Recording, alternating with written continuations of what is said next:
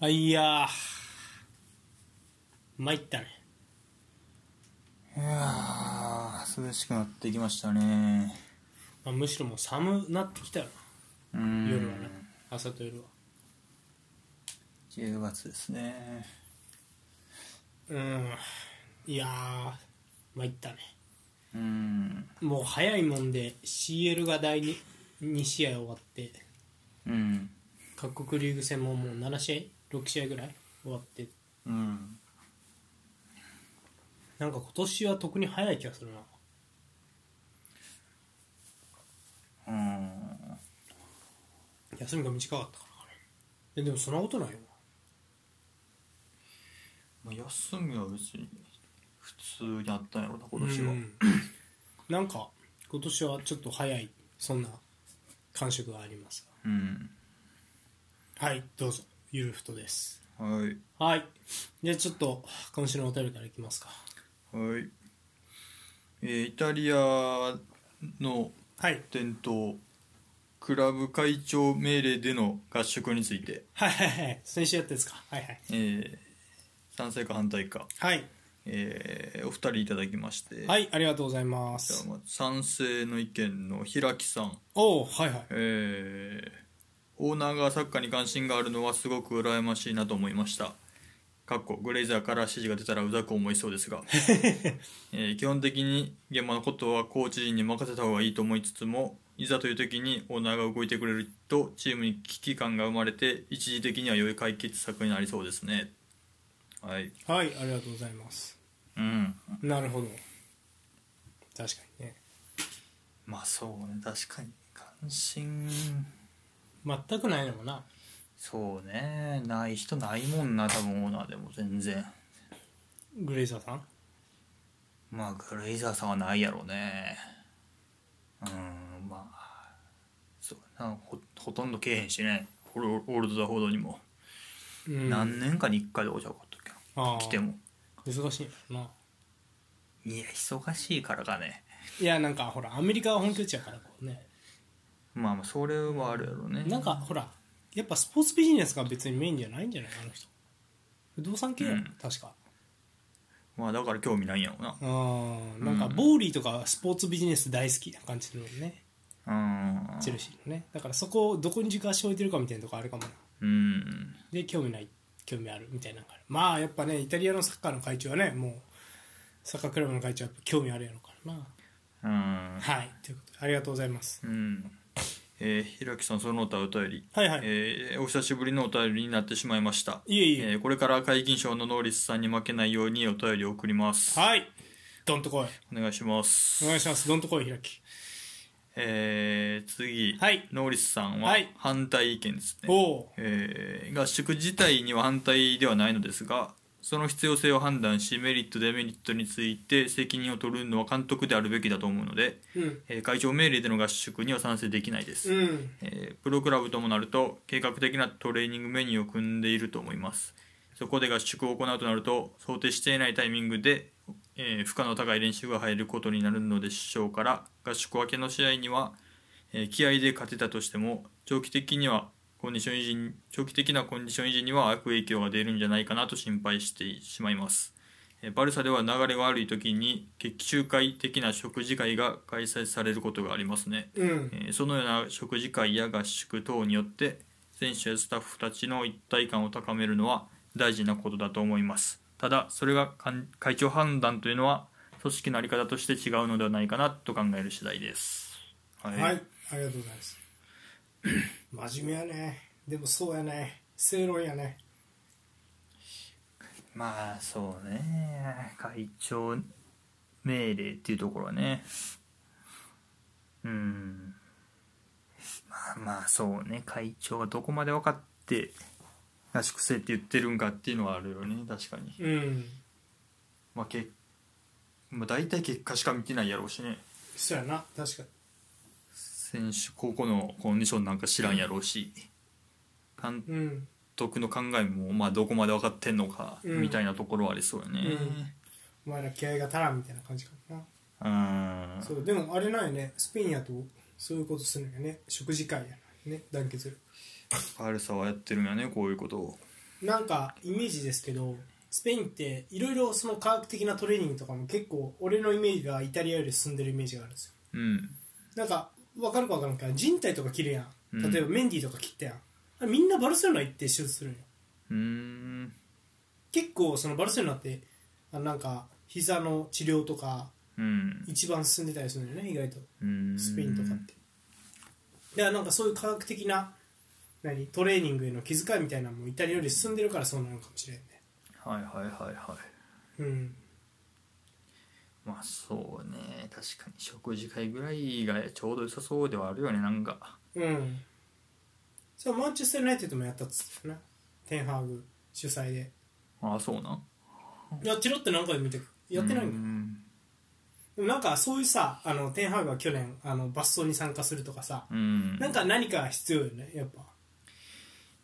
いやまあそうね何かしらなんかね意識変えることうんはあった方がいいんやろうなって感じやろうな、うんまあそう思うとテンハーグの罰走はまあ自分が就任したてっていうのもあったやろうけど、うんなかなか、まあ、思い切ったいい策をしたなと思うよねなんか今思うとなうんまあ実際自分の責任もしっかりあるぞっていうところを見せながらうん、多田選手にもちゃんと貸してるところもあるしうん、ってういう、うん確かまあでも若いからできることであるよねサッリが走れんのかっていうね間違い ないタバコ吸ってるしそもそも若くても走らなさそうやしなあいつなんかうんいるよねその体調管理気遣ってるタイプと気遣ってないタイプといるよねアンチェロッティとかは走らないのなペップは走るけど前もこの話せんかったっけん罰なんか走したやなりそうな人をやらなさそうな人、うんそううん、まあでもまあやっぱりねあのいろんな意見が聞けて楽しいですね僕はあのなんやろ合理的なことだけが全てじゃないと思うんで残してほしいですうん世の中ね本当で結果買ったんですかこれはそれは勝ったよだってようん確かうーん言わんかったっけその後もあの結局勝ちましたってまあ今ラジ今回のオあれ今回のも勝ったんじゃなかったっけだって先週末ででもう結果出てるやん先週末負けたから走ったんじゃないあれそうやったっけちょっと待ってラツィオさん だこれだ過去だサレデになって3回目で過去2回は勝ってますよっていうのは多分先週言ったと思うけどいや過去3回勝ってて勝ち点9って言った俺だから多分結果出てると思う勝ってると思うその後のミラン戦は負けてるトリノに勝ってる2-0でうーんここやねじゃあその24日のモンツァ戦で引き分けて罰走して、ラツあのトリノには勝ったとラツィオが次の取るのに分かったそう、うんただその後のミラン戦は敗れたってうーんまあここはまあまあ力があるからねミランうんまあまあうんまあ微妙やなこれも結局効果あったんかなかったんうんまかあでもセルティックには勝ってるからな CL でね危なかったけどねうんだからそれ考えてもここから上がっていく可能性もあるなっていう感じですかうん、うん、はいなるほどはいということでまあこんなもんか、うんはいありがとうございます皆さんお便りありがとうございますはいじゃあ、えー今週ねまた、えーサッカーニュースからやっていきたいと思います私がインテリス佐藤さんそしてお相手マインファンポールでえーいはいニュースのコーナーす、はいえいただね、まあ、ちょっとニュース取り上げたいんですがあの、まあ、こ大きいニュースはそんなになかったんで、うんえー、とこの前に引き続いて、えー、ともう第何節ぐらい終わったのかな、まあ、セリアがねある程度終わったので、まあそのえー7節か終わったのかななので、まあ、ちょっとセリアの順位確認したいと思います。うんはい、ということでセリアね、はいえー、と順位、えーチェックします。7節終了時点うんはい。1位がインテル、はいいいですねえー6勝1敗。で、2位が AC ミラン、うん同じく6勝1敗で勝ち点は並んでますが、得失点差でインテルが。はいはいはいはい。あと、まあ、ダービーでも勝ってるしね。直接対決の結果でも勝ってると。うん、はい。で、えー3位、ナポリはいはいはいはいいいですねなんだかんだナポで4位、ユベントス。うんで、あ、ごめん。で、ここのナポリ、ユベントス、フィオレンティーナ、勝ち点並んでます。勝ち点14。 5位のフィロンティーナね、うん、そうなので5位のフィオレンティーナナポリが3位ユベントス4位5位フィオレンティーナで6位がアタランタ勝ち点13で,、うんはい、で7位がレッチェ勝ち点11うんとなってますまあこんなもんかなで、えっと、期待されてたローマ勝ち点、えー勝ち点11のちゃうわどこだ勝ち点は8ですね8か、きついね13位うんって感じですかね。で、さらにきついのがラツィオ。ラツィオが、えー、と勝ち点7の、えー、16位となってます。うんまはい、2勝、えー、1ドロー4敗と。あ、うん、4敗はなろうね、はい、まあ、もうセブンシスターズ全部いったんじゃないかなって感じですか。はい。うんうん、まあ、インテルは、うんはなんだかんだ勝ってますね。唯一負けたのは殺走路戦ですか。うん。あ、はあはまあ、いいんじゃないですかね。でも、問題特にないですね。3失点しかしてない。得点もまあ19でトップかな、今、セリアで。うあ、うんいいじゃないですか問題ないですねまああなんかねチャラハノールが肉離れしてもっと長く怪我するんじゃないかと思ったけど結構すぐ戻ってきて、うんうん、であとはちょっとずつなんですけど控えのねアスラニっていう選手うんの出場機会というか、もう取れてきてちょっとずつ馴染んでるような感じも最近はちょっと見受けられるというかうんうんなので、うんまあ、インテルとしては、まあ、この調子でまんま行きたいよねっていう、うん、感じですか。で、ミランは、えー、とラツィオに勝ったりとかね、うんまあ、CL でもある程度、まあ、CL 今2引き分けかなとか、はいはいはいまあ、粘り強くうんやってるんじゃないかなと思いますね。オカフォーが活躍してるのがへー個人的には目立ってます。ジルーのとこってこジルーのところもやるし、レオンの代わりに出てもとめめっちゃいいし、うん、両方やるんやみたい。うんはあそれレオンとは違うタイプやけど活躍っいや感じ似てることもできるしうー、んそうかといってワントップ仕事もできる、まあ万能だねなるほどねさすがザルツブルグが生んだって感じスイスうんまあインテルもミランもうん新加入選手がバチッと来てる感じですかねある程度ああ、新加入選手ねうんまあ、ミランはもう結構スタメンから入れ替えてるし、まあ、インテルもまあテラム筆頭に、うんしスタメンにも何人かおるしインテルの方が基盤は残ってる感じがしますうんでミランの方は結構変えたからうん買ってるけど苦労して買ってるって感じやなはいはいはいはうんいやなんかねミランはねいうんやっぱロフトフチークってなんか生き残れるかどうか微妙だなって感じがすおおるなんかやっぱ微妙なよねロフトフチークもうそのそそこをあとパス通すだけみたいなところが通らなかったりとかあと一歩感がすごいようっんなるほどねていう印象かなロフトフチークはむしろそのアメリカ代表やったっけなムサっていう選手がめっちゃいいんでーなんで結構そこ危ういんじゃないかなって思いますあの怪我したしねああ怪我してたか、でラインデルスもないいなと思ったんやけど最終的、やっぱ隣の方がいい気がするしああそうベナーセル戻ってきたら悩ましいやろうなこれって感じああかなでまあ最近はねアンカーもクヌイッチじゃなくてアドリっていうね選手を使ったりとか結構選手入れ替えながらいろいろやってるんで、うんまあもう一回ね433のまんまあのシステム可変せずに433のまんま攻めるとかもやってるし、うんうんまあ結構ミランは、まあ、毎試合毎試合ちょっとずつチューニングを変えて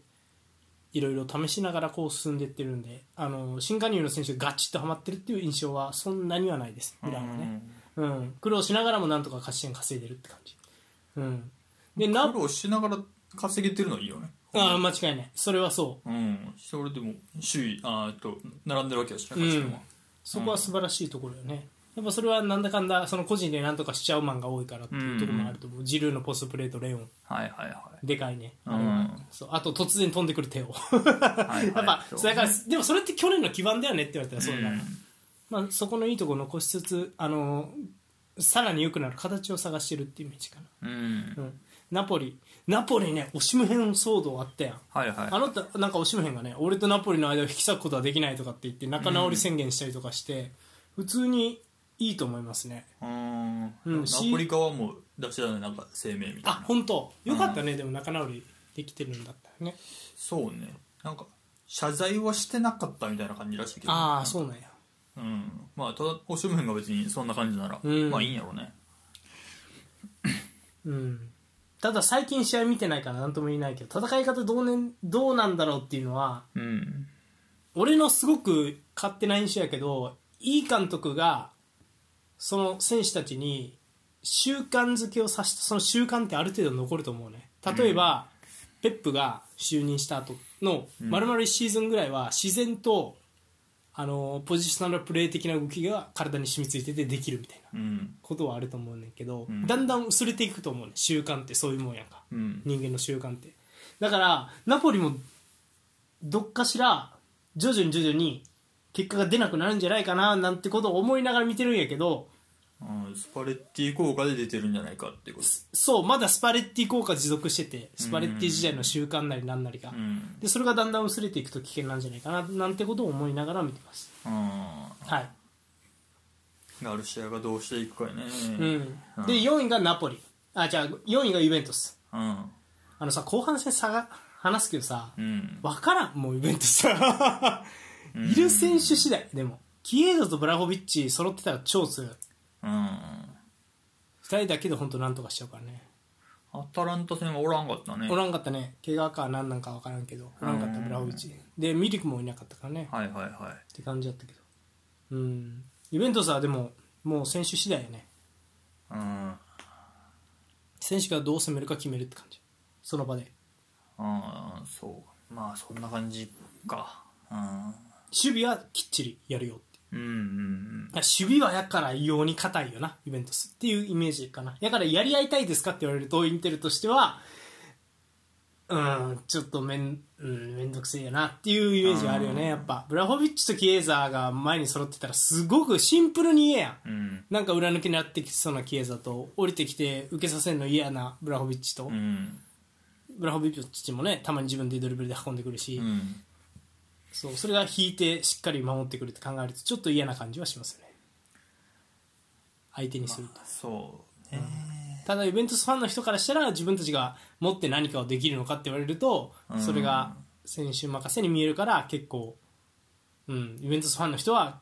不満に思ってる人もちらほら見ますツイッターでまあでも去年からそんな感じではあったんかな、うんリマリアがどうにかするみたいな、そうそうそうあんま変わっていないと思うそれの主役がキエザになったりとかっていうイメージなんやと思う、うん、まあポグバとかもおらんのか今はまたけああそうドーピング問題ねあソウルや怪我じゃないんかああドーピング問題じゃないかなあれ出場停止みたいな感じじゃないかなあ代ーわりの選手誰か取るんじゃないかなんてことも言われてるけどまあまあまあねその辺の子がいればいいけどおらんかってどうするんやっていう感じかおっなしゃる通りうんそんな感じですはいねでえっとあとは5位フィオレンティーナまあまあまあこれは、えー、と勝ち点14立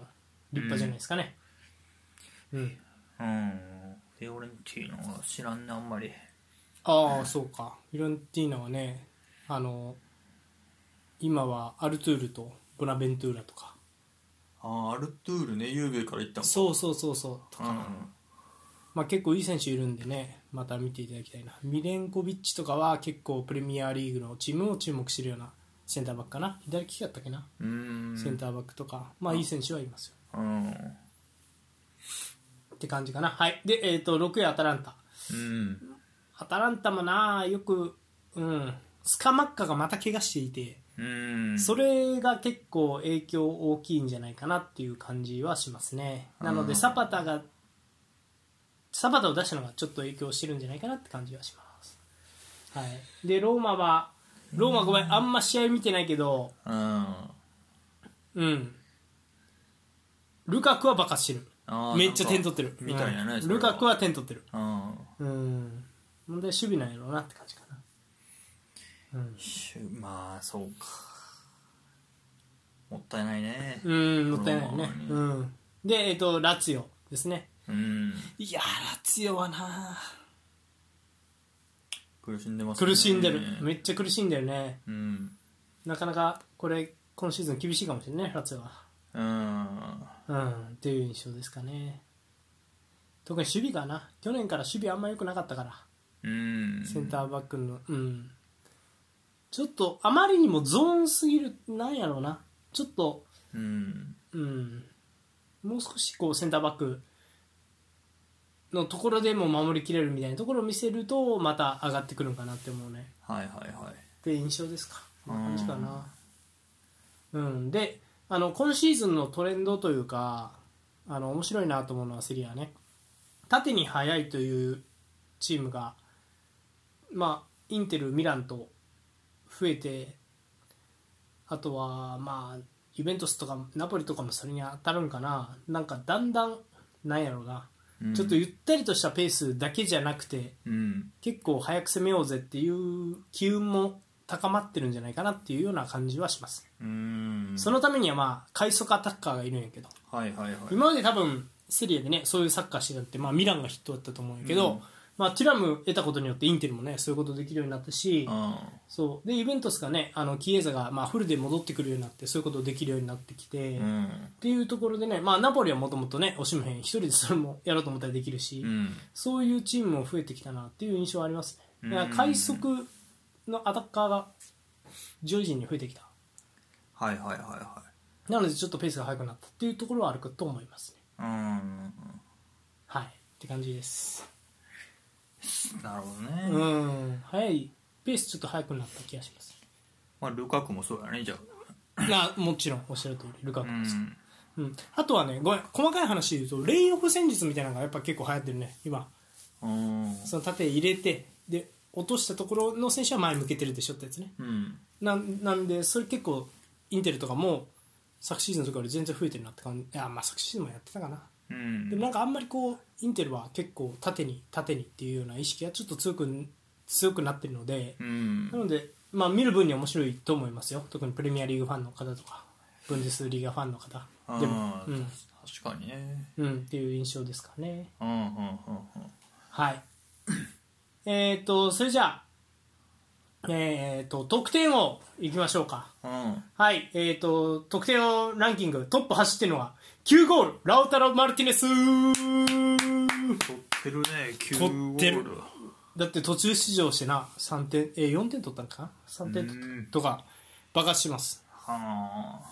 うまなってきた、マジで。ずだんだんちょっとな、あの、ベンゼマミーみたいなのをちょっと感じるようになってきた。なかなか失わんな、こいつみたいな。はいはいはいそうね粘り強さみたいなの出てきたねう。ん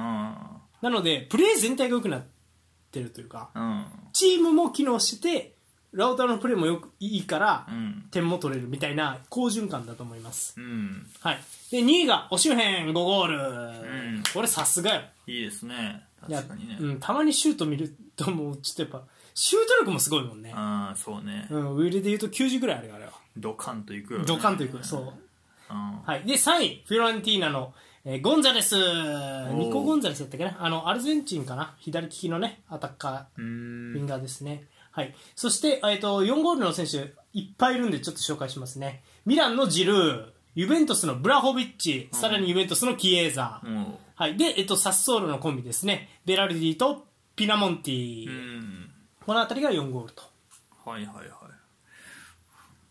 まあまあ通るべき人が取ってるかってとこやね各チーム前の選手が、そうですね、まあ、そうです、おっしゃる通り、センターフォワードとアタッカーがそれぞれ取ってますね、ラウタロ、オシムヘン、ジルー、ブラホビッチ、ピナモンティがセンターフォワード枠、であとはセカンドアタッカーとしてね、得点してるのが、えー、とゴンザレス、キエーザ、えーベラルティかな、うんはいベラルティすごかった、インテルさん、唯一インテルが負けたのうん相手がサッソールなんやけど、はいはいもう、なんていう、お手上げって感じだった、スーパーすぎて、シュートうますぎのみたいな。えそうめっちゃ良かったいや代表ないからコンディションいい説もあるなみたいな ベラルディねはいはいはっていうぐらい良かったいうん代表はその時は入ってなかった入っていないねもう入るかどうか分かんないポリターノとかおるからなるほど、好まあ、きそうやんスパレッティそう監督もあったしそうてめえで優勝させた選手やからねうんポリターノはそういうこともあるんで、まあ、ポリターノ怪我がちなの気になるけどなうん、うんそうあとザニオーロも好きそうやからねはいはいはいあーだからベラルディがどうなっていくかっていうのはまあまあまあ置いといてまあキエザ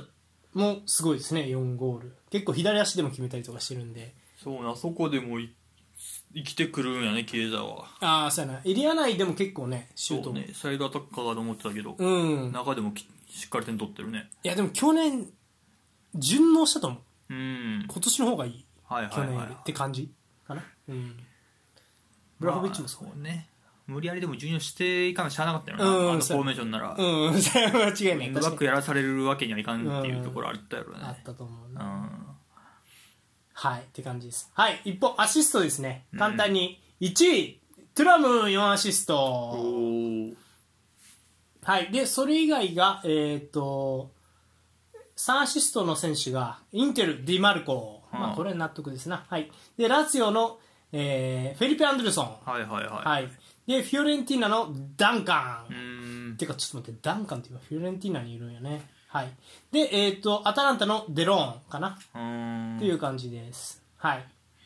なるほどねいやそうかインテルはやっぱりいいですねうんそう前線の力だけでインテルがいってるって感じやねちなみにインテルねあのボール支配率が高くないですからねうんボール支配率はあのトップ5に入れないですからね、うんセリアでも、うんまあそうね早くカウンターが主流か今のところボール持つで相手が持った時は引いて守るみたいなチームになってるうんレアル・マドリード式みたいな感じかな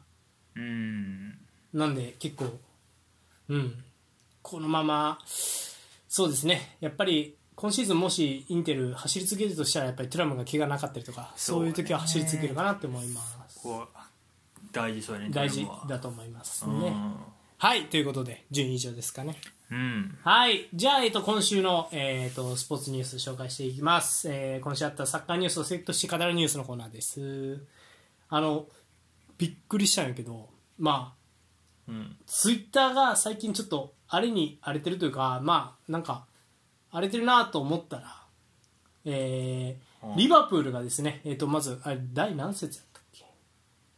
えっ、とまあ10月1日の、えー、とトッテナム対リバプールとの試合うんで、えー、とプレミアリーグ世紀の大誤審が発生うんはい VAR での誤審でした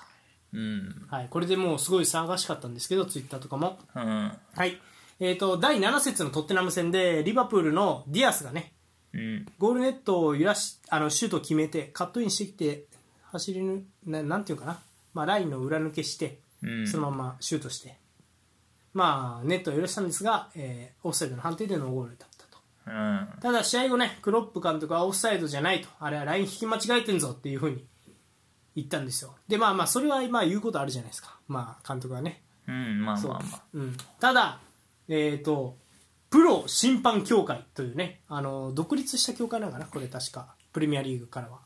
うん多分そうやとう思うんねここが明確かつ明白な事実誤認があったというふうに言って誤審をめで認めましたはいはい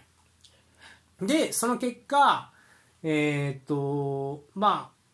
あなんやろなもうその明確にオフサオンサイドだったのをオフサイドって判定してて VAR がそこに介入して、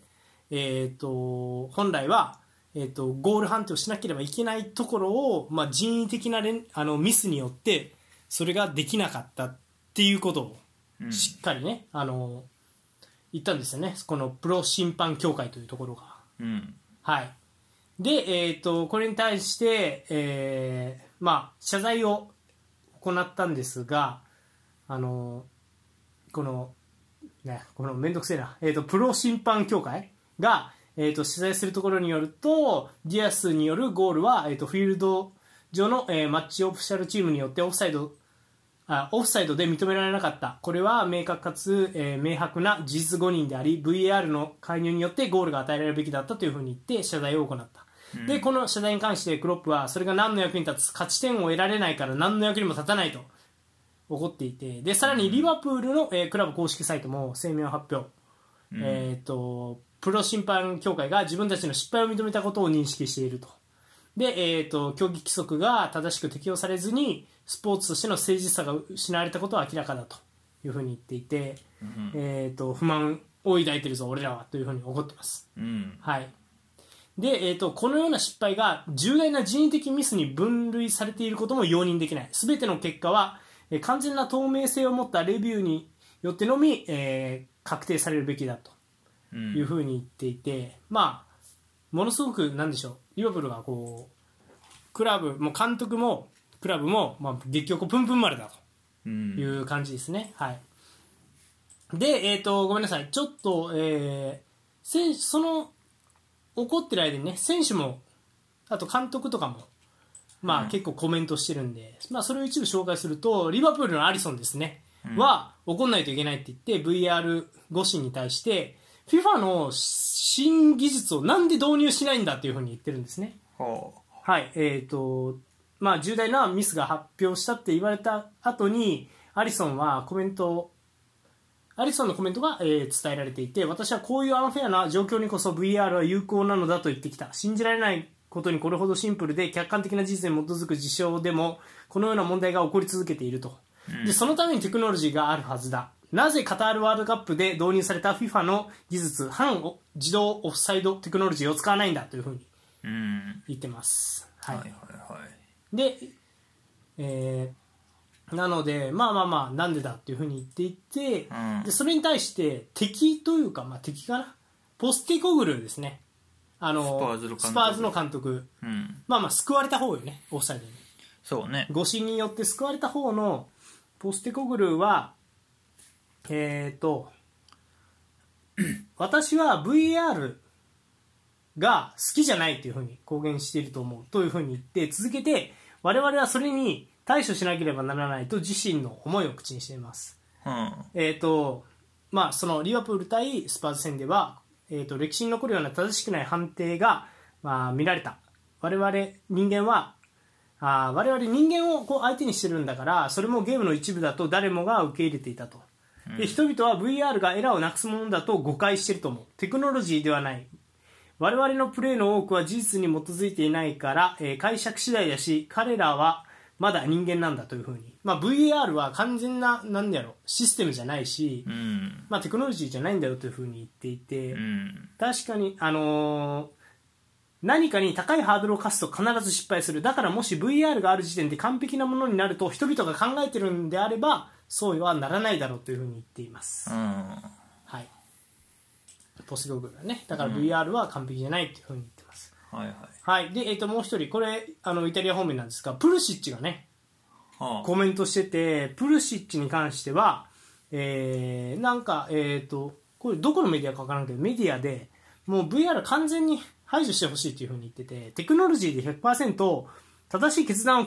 下せないのであれば使用するべきじゃないというふうな見解を示してましたうんでゴールラインテクノロジーは全く気にならないし僕の意見では素晴らしいと思うとうんただ、えー VR はね、あのーこうした人為的なミスがあるんであれば、あのーまあ、ファン心理としては自分にとってうまくいっている場合はそれを好むし敵対するものであれば嫌うんだと思うファンとしては、えー全体的にそれがない方がいいと思うよというふうに言ってるなので、うんまあ、VR 判定で、まあ、ラッキーだったと思うスパーズファンは、うんまあ、VR もいいんじゃないって言うやろうし、うんまあ、VR によって、ね、損害を被ったリバプールファンは、まあ、VR、こらってなってるだろうっていうような感じですかね。うんそうねはいっていう感じどうどうしよう、一旦ここまでで、うんどうやったちなみに試合を見た見たよこれさ、結構さ、ごめん俺全部は見てないんだけど、うん結構この点入ってたら流れ変わったなみたいな、結構大事なポイントだった気もするよね。いや大きく変わってたんちゃうそうやんな。うんでも俺退場がこの試合リバプール2人退場してんやけど、だはかいはいはい。ら1人退場した後やったかなうん。多分うん。でいやちゃうかったまあどっちにしろまあ大きくだ流れは変わってたと思うしでまあそうねいいろいろ言うなんかみんな言ってたけどこのミスって多分そのコミュニケーションミスやんかその主審と VR 側の審判とああまあそれはあの音声が出てね後で分かったところによるとコミュニケーションエラーやね人為的なねああそれまで言ってなかったああそうだねうんまあまあでもどうパッと見た時え気づいたこれ誤信やんってそのいや誤審いやまあ俺そこその絶対オンサイドやろとようは思わんかったけどいあーやこれ怪しいなぐらいっては思ってたんやけどでなんか誰かがそれも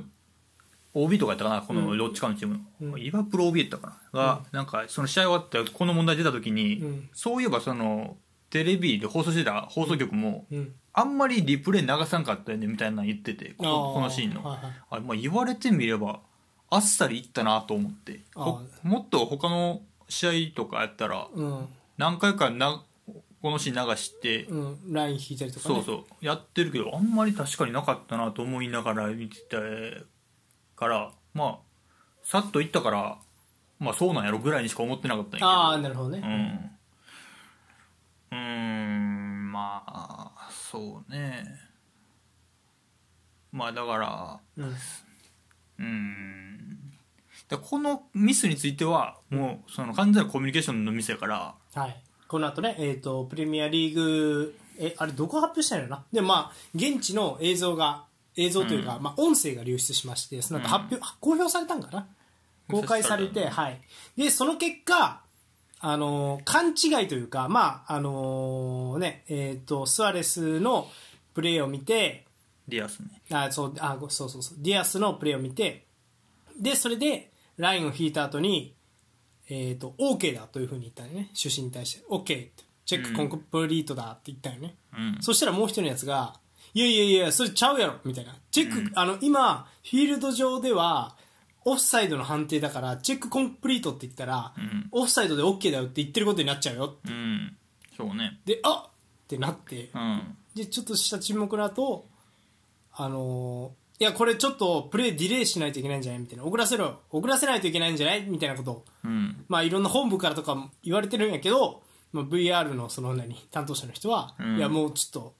なんかどうすることもできないみたいな、うん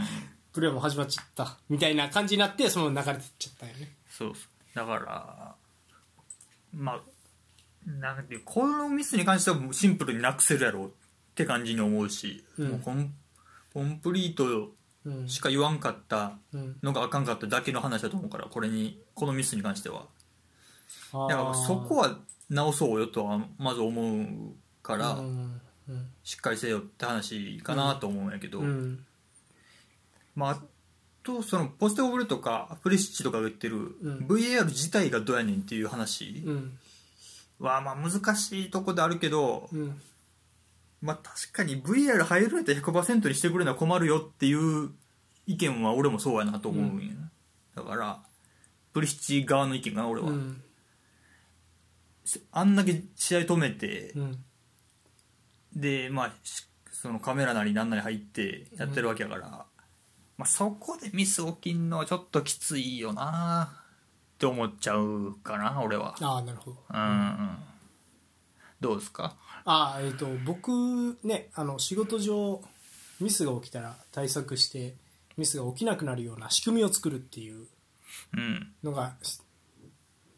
ていうなんていうかなそういう仕事をやってた時期も実はあってですねうんなのでその視点で言うと、うん、反自動オフサイドテクノロジーをなんで使わないんだっていうのにすごく賛成ですねうん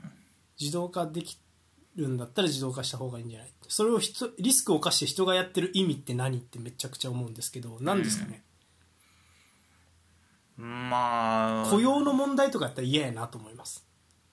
審判減らさないといけない半自動うん半自動オフサイドテクノロジーを導入した結果 VR の人たちなんかいらないよねってうんなるからやってるとかわかんないけどねそういう利権が絡んでて VR やり続けてるんだったら嫌だなみたいなきな臭いことを思いながらこの騒動を見てました、うんなんでやってるんやろって確かに思ってしまったセリエはもううん半自動オフサイドテクノロジー入ってるんですようんそうかセリア入ってんのかうん、だからいそうやらない理由は何だろうっていうのはきすごく気になりますねプレミアリーグがやらない理由ってうんまあどこまで嘘かほんまか分からんけど一個ニュースだったのはそのボール提供してるのが今ナイキらしいんよプレミアってはいはいはいあそこがなんか言うてんちゃうかみたいなアディダスってことかそのそのテクノロジーごとなんていうのまあ言ったらそのアディダスのボールやったらそのテクノロジー完全に導入できるとかそういうことうなんかもしれないあーナイキが嫌がってるんじゃないかみたいなはいはいまあはいほんまが嘘か分からんけどそれ用のボールを提供し直さないといけないからねナイキとしては、なるほどなるほどそれ嫌やねまあうんまあ分からんけどほんまかは、うんでもまあ本当にそうだとしたらさそのナイキのさ利権によってさあのね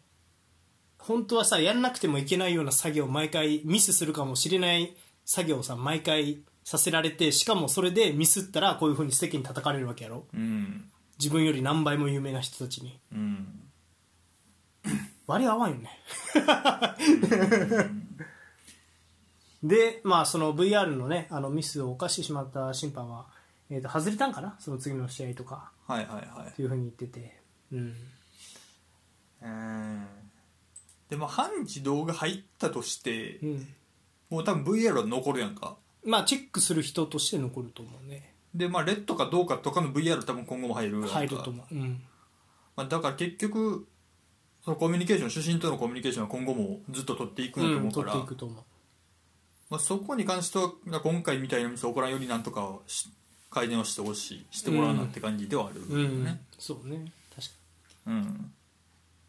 でも結局半自動って言ってるからにうんあとの半分決断は結局これ決断はあまあ決断最後はもちろん主審なんやろうけど VAR 担当が見てなんやろうな多分半自動になってもまあそうやろうな半自動うんの判定を VAR 審判が見て、うんそれを主審に伝えて、うんになるんやろな、うんまあ、うん、まあそうかまあそれでもミスは多分減るんやと思うけど半自動が入ったことによよりうんないよりはそうやねうん、うん、まあそうだからあんまやる意味がないと思うんでやめた方がいいんじゃないかなと思うんですよねっていうプルシッチの意見もわかるよねそこまで極端に言っちゃう人が出てくるのもまあ100%じゃないならっていうのはまあ分からんでもないかなと俺は思うねうんまあそうね、まあ、ポステコグルーが言ってんのもまあ分からんではないけどねその100%やと思うなよっていう、うん間違いないでも結局ね半自動オフサイドにしてもさっきポールが言ったようにねあの間違える可能性あるからね うんだからまあ完全はないんやろうけどそうねまあでもいかに完全に近いかってなると自動化しかないからだからそうなると、今ね人が線を引いて測ってそれを伝えるっていううん作業をしてる間にコミュニケーションエラーが起きるみたいなでさ、なんかさこれまあまあまあいろんなさクロップとかもさその何まあありえないとかって言って怒ってるやんでまあいろいろ言ってるけどお前コミュニケーションエラーしたことないんけっていう話やと思うね俺うんお前全部自分の意図ちゃんと選手に伝われてんの100%どうなんっていうのは思うんですようんまあね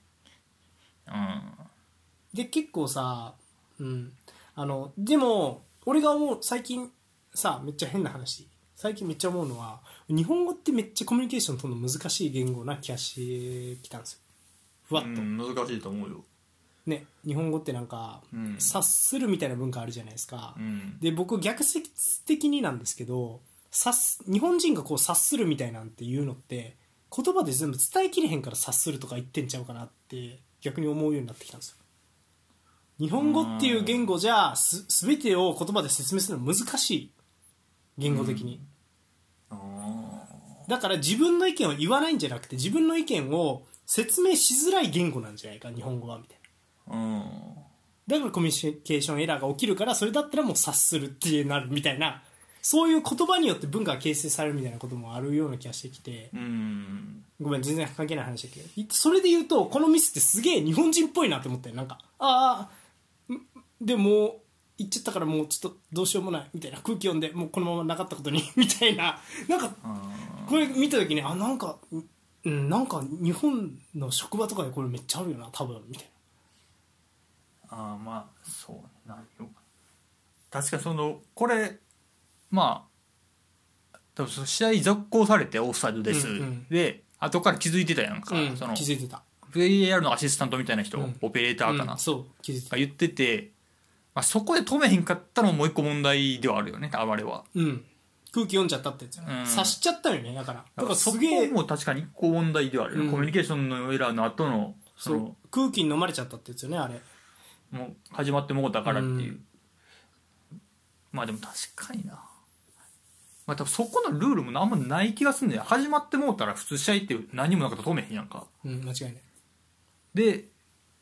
今回のことみたいなの起きたこと多分初めてだと思うよ VAR 史上はいはいはい、はいまあ、うん、俺が知ってる限りここまでひどいのは初めてよね。そう線だ引からき間違えたとかはあったけどね。そうそうそう去年もプレミア何個かあったけど、うん。だからここで止めていいんかどうかのうん。ルールも特にないと思うよ、うんその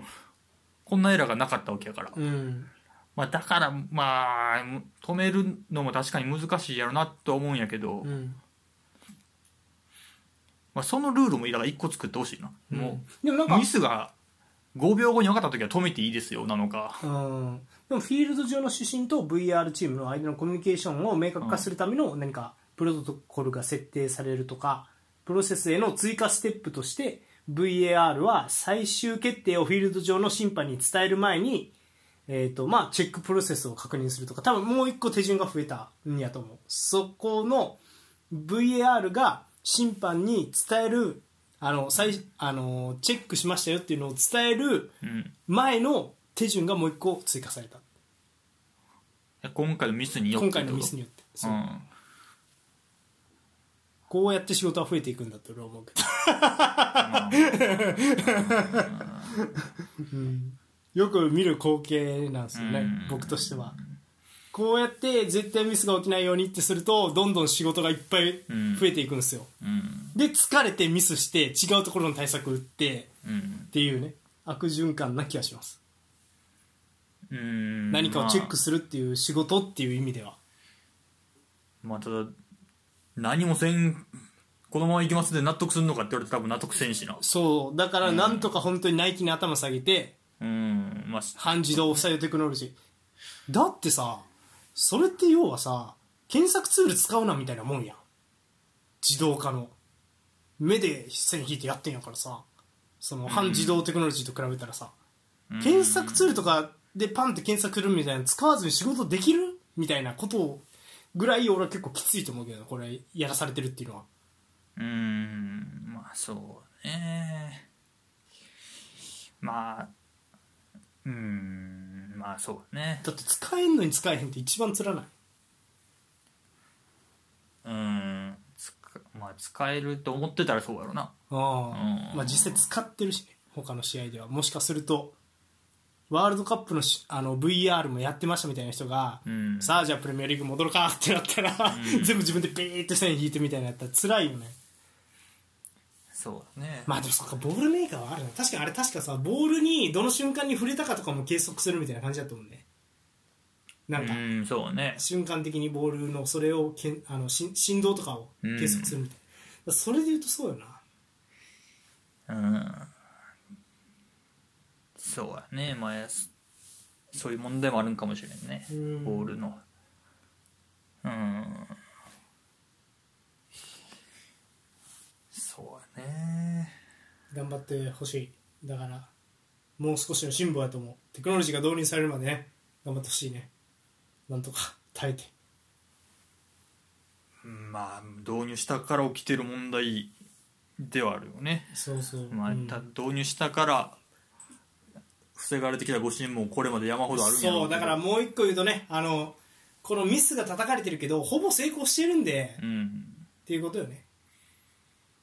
まあだから100%求めちゃってるんやろねねやっぱり見てる側はそうそうそう我々はね、うんっていう見て感るじ側もやってる側もそうかうんはいって感じですかねうーんであでこれに対してね最終的には、えー、とクロップ監督は再試合を要求するっていうふうに言ってて、うんまあ、それは起きないだろうと言いつつこの、えー、と試合の誤審に対する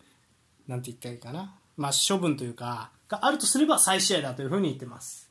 うんはい、でこれでまた話題沸騰で、まあ、再試合なんかありえないって OB が言ったりとか、はいはいはいっていうような形ですかねうーんまあ再試合は難しいんやろなうんうんまあこれこれも一個これ再試合しますってなったらこれまでうんもそうだし、まあ、今後もこれ再試合してあれはやったのにこれはやらんのかいみたいなうんもう来てくるやろうし、そうそうやと思うまあクロップも難しいとは言ってるからあんまりそこまでうん、再試合って言いたくなるぐらいひでえミスだぞってことを伝えたいんやと思うクロップ的にはねうんそうやね再試合って俺が言っちゃうぐらいひでえよっていううん感じなんやろうけどはあそうやねまあまあまあなんかでもそうやなだな去年も何個かあったけどプレミアリーグで多分ニュースでも取り上げたと思うけど線引くの間違えたは何個かあったな、うんここまで多分大きい話になってなかったと思うよなんか、うんこんなに1週間中ずっと引きずってるみたいなうんまあ盛り盛り上がったというか話題にはなったけどうんなんうんまあなんか今シーズンからプレミアその審判への風当たりがねあその選手が審判にバーって言ったらすぐイエロー出すとか、うん審判の権限を強めた感じはあるのよねなんか、うんまあ、そのくせ審判側でこんなミス起こっとんのかいみたいなうんところもあるんかなって気はちょっとしたねこれはああなるほどねああなるほどねうんそんだけ審判うん審判様というかうん審判が偉いんならうんミスんなよミスもうんせんと言ってくださいやみたいなうんこともどっか思ってんかなっていう、ああなるほどうん、気はちょっとしてますねああなるほどねうんそうかそういう背景もあるってことかなるほど、うんそれはそうだな確かにうん結構ガラッと変わった印象あるのねやっぱり、まあ結構変わったねああ本当ううんん枚数とかも明らかに増えてるみたいなこと言われてるもんね増えてるみたいねうん、そうかそうかまあその背景があるんやったら確かに燃えやすい状況ってことよねうんニュースがああなるほどなそうか全然それは考えてなかったそうかいやーえそれだったらなおさらプレミアリーグの審判たちはきつい ねまあねうんまあ自分らで苦しめたところはあるかもあるかもしれんけど そうねでもなんか審判個人はさ権限くれって言ってさっていう感じでもないやん多分、まあそうねうん、だからまあ個人を責めるのは違う気がするからな、うんうんうん、でクロップはね最後にあのこういうことは起こってはいけないとあのそのさっき言った音声データをね聞いた後にねそのミスが起こった時の音声データを聞いた後に、えーこのこれらのことは起こってはならない他の間違いも起こってはならないそれに対処する解決法を見つけてほしいというふうにうん言ってますねで、えー、と彼我々は彼らを急がせ迅速な決定を下しかが、えー間違えた決定を下したともし同じことがまた起こるならば私は再試合だと思うあるいは再試合より、えー再試合よりはるかにいいその瞬間に解決する常識だっていうふうに言ってますうんはいまあそうねうんこれはまあまあまあまあ言いたくなるのはわかりますよはいクロップさんねいやまあそうね、まあプレミア多いよね他のリーグに比べてなんか去年から VR ミスがあああんまり他のリーグで聞かんもんね去年も今年もあーまあ話題になってないかだけなでもセリアはもう多分半自動やからないねうんそうだね聞かんもんねああ聞かないうん、まあなんとかなくしていってほしいですね、そうですねはい、うん燃えやすいんでね今プレうミでアすリーグはいろいろはい、うんっていう感じですはいそのプレミアリーグ続いてのニュースですねうんはいえっ、と相次ぐ負傷者、うんえー過密日程に、えー悲鳴が上がっていますはいはい。えっ、と、今ね、あの、イギリスメディアによると、まずプレミアリーグのトップチーム20チームで、合計112人が負傷離脱中。ああ20チームで112人。 6人ずつぐらいかそうね。うん最多はチェルシーの10人。うんシェフィールド、クリスタルパレス、ニューカッスルは9人。ユナえっ、と、アーセナル、トッテナム、マンチェスターユナイテッドかなが8人。うんとなっています。で、えっ、と、テンハーグ監督、えーマンチェスター・ユナイテッドのテンハーグ監督は、リサンドロ・マルティネスの怪我で、離脱者が8人になった日の会見で、選手たちはこれ以上、えーカフえーカフカに対応できないというふうに訴えていました。うん昨シーズン、シーズン途中にワールドカップがあって、FA カップ、ネーションズリーグと、長いシーズンを戦わなければならなかった。まあ、ネーションズリーグってあれやね、あの国別対抗のね。うんでスケジュールが拡大するたびに選手への負担は大きくなる、うん多くの仲間がそのことを指摘してきたし私も指摘してきたしかしそれは続いている、スケジュールが拡大し続けているんだというふうに言っていて選手たちはこのカフカに、えーこれ以上対応できないそれが今のチームの現状だと思うというふうに言っています、はいはいはい、はい、でえっ、とあとはあとまあでさらにねアディショナルタイムが増えてるんですよね今シーズンね今シーズンププレレミミアアリーグはそうだねねあの FIFA と同じような、そうだね、えー指針でえっ、となんやろまあ言ったら本当に10分とかねアディショナルタイそム、うね本当に、えープレーが止まってた時間うをんアディショナルするっていううんやり方に変えてワールドカップの時のようなうんでこれに対して、えー、とこの変更にマン,、えーマンチェスター・ユナイテッドのバランは、えー、と選手の、えー肉体的精神的な健康にとって危険な水準だというふうに批判していて、うんはえーマンチェスターシーの、えーデブルイネは意味がわからんと嘆いていると。あでこうした中、バーンリーのコンパニー監督ですね、あのー元選手の、ね、コンパニーが、うん選手を守るため、1シーズン最大60試合から65試合の出場制限うんがいいんじゃないかというふうに提案していました。はいはいで、えー、とただ、えーと、この出場制限についてどうですかってポチェッティーノ監督、えーチチェェルルシシーーの、ううんんポチェッティーノ監督に聞くとあらゆる状況を見極める必要があるので全てを分析して話すことは難しいと思うおそらく選手たちはシーズン中に70試合には対応できないだろうこなせる選手もいれば限られた割合でしかこなせない選手もいるかもしれない選手たちだって毎試合プレーしたいのだから制限を設けるのは難しいことだとうん現実的に、まあ、コンパニーは制限そういう出場試合数を制限したらいいんじゃないかっていうふうに言ったんですけどポチェッティーノからするといや70試合こなせて、えー、と全試合出たいと思ってるやつもいてそれをできる選手もいる可能性があるんだから制限をこなすのは難しいよねってういうん話をしてると。そうねはい、で一方、えっと 一番きついスケジュールを送ってるのにいあの負傷者が3人とめちゃくちゃ少ないマンチェスターシーを率いる、えーグラウディオラ監督は何かを変えるための解決策は一つしかない選手たちが自分たちでやめてくれ何かを変えなければならないと決めることだうんその後、えー、FIFA と UEFA が少し反応するかもしれないというふうに言っていて、うんペップはいなくてもいい私はいなくてもいいけど選手がいなければ競技はできないそれは確かだだから受け入れるかどうかは、えー彼ら次第だというふうに選手たちの意思を尊重する考えを示していますはいはいはいまあ一連のニュースなんですけどね、いやーだし多いなとは思ってたよなんか今シーズン見てて、うんで実際こうやってニュース出して出されてあやっぱ多かったんやっていう感じうんではあったから、うんああそうかと思ったんやけど、うんうん出場制限はどうですかねどう思いますこれ、出場制限、うん、ああー出場制限はうん俺はどっちかっていうとうんポチェッティの寄りの意見ですね難しいんじゃないかって難しいんじゃないかなって思います、うん球数制限に近いな野球のうんまあそうよね怪我あれは防止もあるしあれは例えばジャックあの若い世代とかっていいと思うな出場制限してあげた方が、うんあの一番なんていうのダニ・オルモとかペドリとか一時期めっちゃかわいそうやったオリンピックも出て、うんチームでもフル出場で CL も出てみたいなペドリって、うんでワールドカップも出るみたいな、うんでワールドカップ怪我したんやっけペドリどうやったっけでもなんかそういうことも起きえるやうんん若手やったらだからそれはなんとかしてあげた方がいいんじゃないと思う若い選手であればあるほそれは若い選手ど、うん、が出る機会が多いからってこと対オリンピックとかもあるからってことそ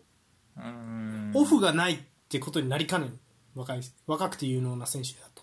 うんだからどっちか選ばしてあげるみたいなそのためには出場制限があった方がどっちか選びやすい選ばないといけないってなるから、うんじゃあもう今回 A で選ぼういや俺はまだやっぱりオリンピックの方出たいうんうん若い仲間と活躍したいからとか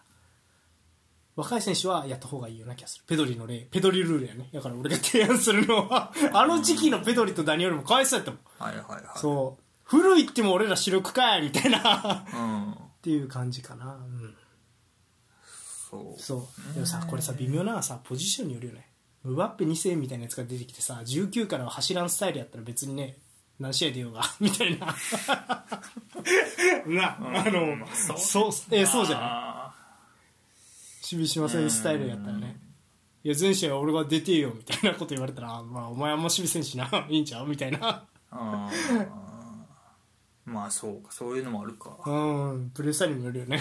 うんそのゴールキーパーは、みたいな。うん俺らは全試合出場かいみたいな。はいはいはいはいそう。とかあるしね。まあそうねうん。だからなんか野球の球数制限って、球団が選手を管理するために課すものであって、えっ、と、もう少し大きな組織、あの、リーグであったりとか、協会とかが課すものではないんじゃないかなとは思うよね。うんその野球でいうところ。うん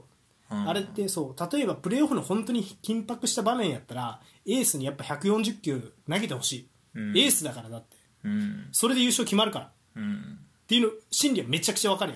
やんうんでまあその「スラムダンクの名言なんですけど俺の全盛期は今なんだよってみんな今思ってるやん、はいはいはいそうだからうん俺はその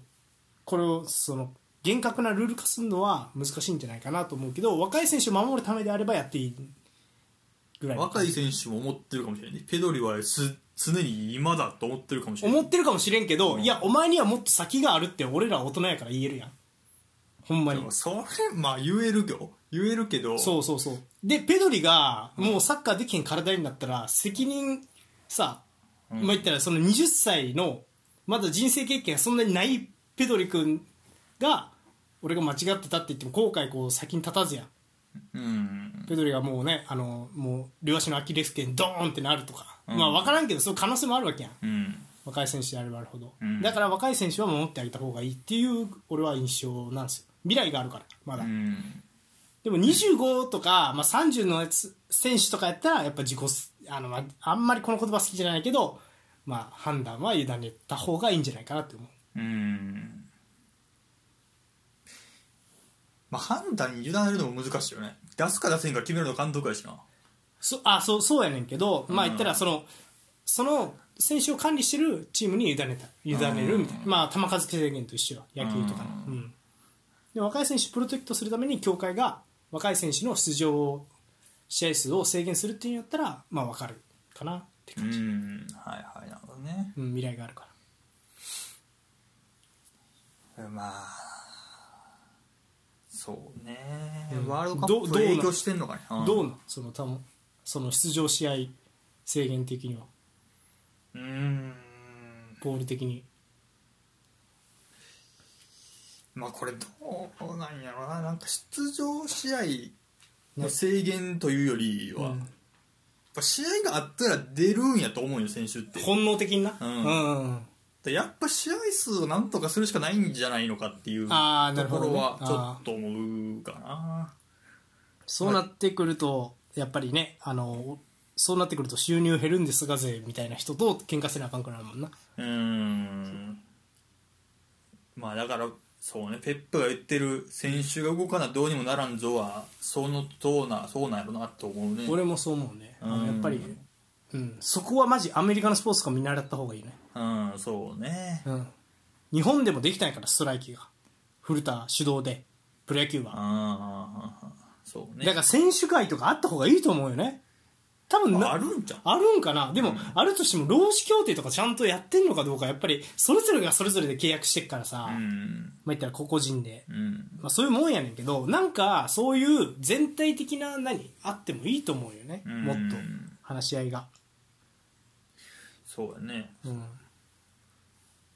うんまあでもそうやな試合数な、うん難しいね難しいねこれうは、ん試合数まあ増えてんやろうなうんネーションズリーグとかもそうか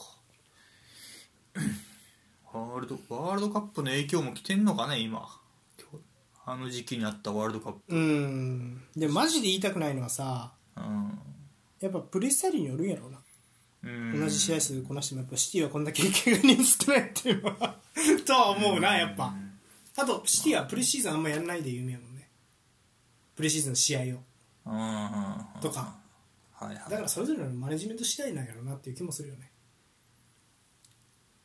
まあでもそれでニューカッスルのサッカーをなくしますってなったらもう見る方は辛いけどなそれはいやそれで、もちろんね、うん、だだかかららそこうんそうでもそれはニューカッスルがコントロールしてないんじゃないプレシーズン出ないようにするとかわかんないけどそれで収支が合うんやったらなもしくはもっと入荷すればお金をつぎ込んでとかやらなあかんだろうなと思うん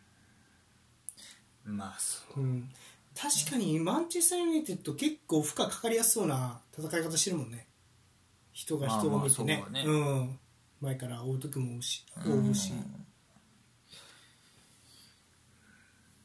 まあとりあえずプレミアをリーグカップもうええんちゃうってとこから始めたらええと思うけどねあーなるほど試合数減らすには、そうやな確かうんもう、うん、他はなかなかそのプレミア単体で動くのも難しいやろうし、にうんプレミアで動けるのも FA カップかリーグカップかぐらいかなうんあとはまあリーグ戦減らすことはないやろうから、うんまあ、こういうでも意思決定は難しいですよねうんそうねでこういう意思決定がうまいのはドイツですよね、うんもうチーム数減らしてるもんなだからす試合数は減ってるもんねドイツリーグ戦は分ですがうんだからやっぱうんドイツみたいにできたらいいねって思うよなどこもまあまあどうかねそれもあ本当なんかまあ俺は18か、んそうそうそうそうあれってまあクラブ側は涙も飲むけどでも選手守るためには有効な手段やと思うけどねうんまあねそれはそれでまあありやと思うね、うん一個方法やろうねそうそうそうう、ん、でもそれプレミアリーグってそれするとすごい多分額損失が出るから、うん1試合の儲けがでかい分うんだから難しいんやろうなと、そうやねうん、ドイツは儲けというかその株主がね自分たちやからさそのクラブが自分のクラブ経営してたりとかっていう形が多いわけやんか、うんドイツのクラブってだからまあ損失に対してもねまあまあまあまあって言うけど、うん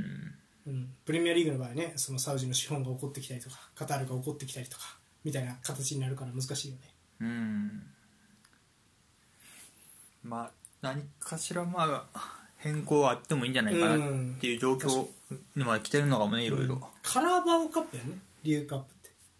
て違う今はそうかなそうやね名前はカ変ラーバわオるっけてど、何かのスポンサーやね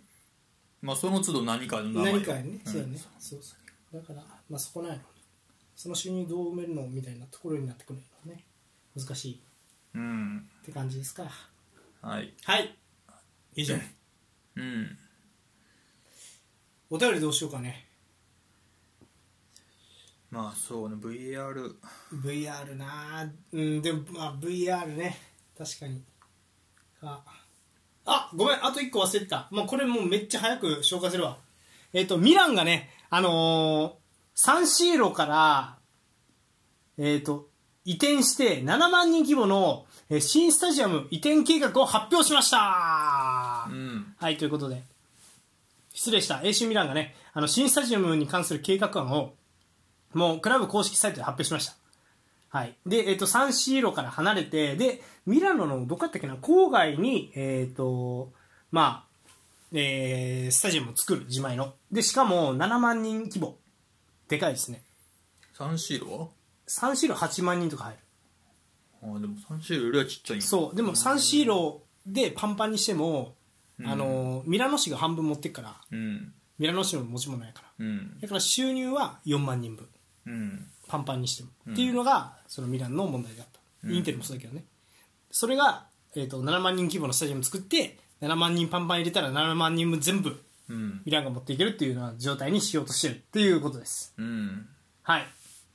で、えー、と一方インテルも検討はしてるんですけど、まあ、インテルの場合は、まあ、ミラノの、まあ、南の方に建設するんじゃないかというふうに言われてます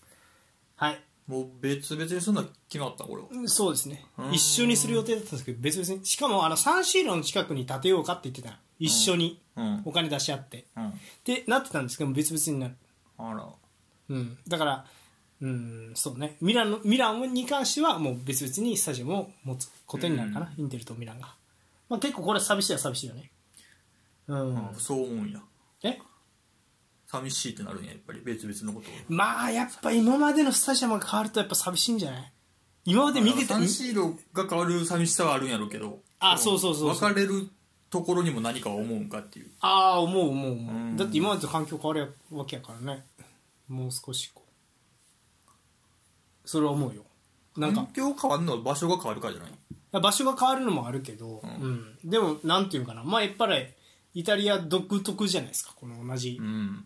ところを分け合うみたいな、うんだからピッチが荒れてるとかまあうんいろいろ言われてるけど、うん、でもそれもイタリアならではの良さやったと俺は思うから、うんなんかそれがなくなるのは寂しい、はいそうなるほどねうん、うんは普通に寂しいですいはいはいって感じです、うんいやでもまあまあまあねあのミランは、えっとサンシーロ自体は取り壊さないっていうふうに言ってる文化的な遺産でもあるんでうん取り壊すの難しいなんあとまあやっぱあれとかにも使えるからなあのーなんてコンサートとかにも使えるしはいはいっていう感じですかねはいまあそうね、うん普通に代表戦とかうんやるんかもね三三種類自体なくなんってことはサッカーできる環境は残すってことだろ多分うんおっしゃる通りだからまあ例えばなんやろウェンブリーみたいな扱いしてあるあそうねかもねうん、うん国立みたいなねう、うんんはいということですごめんごめんいやどうしようか来週のお便り VR 関連とあ VR 関連前聞いたことあるあるあるある気がするなんかうん再試合じゃん再試合まあでもうん再試合はないってみんな言うよな再試合うねんうんまあどうやろうね再試合はなしと思ってんかねあこっちにしよう選手の出場制限にするうんそうするそうしようなんかその方が新しい意見出てきそうな気がする俺はうんあれやけど怪我人が多いプレミアリーグ選手の出場制限どうしたらいいと思いますかした方がいいのかしない方がいいのかまあそうしますかじゃあ OK はいということでね、えー、と選手のえー怪我人がまあ多いのでなので選手の出場制限をした方がいいんじゃないかしない方がいいんじゃないかできないんじゃないかみたいな意見があるんですけどもあなたはどう思いますか賛成反対みたいな形でご連絡いただければと思います、まあ、条件付きで賛成とかでもいいんでねはいということでうん以上ですかはいはい以上、えーニュースのコーナーぜ以上です前半戦終了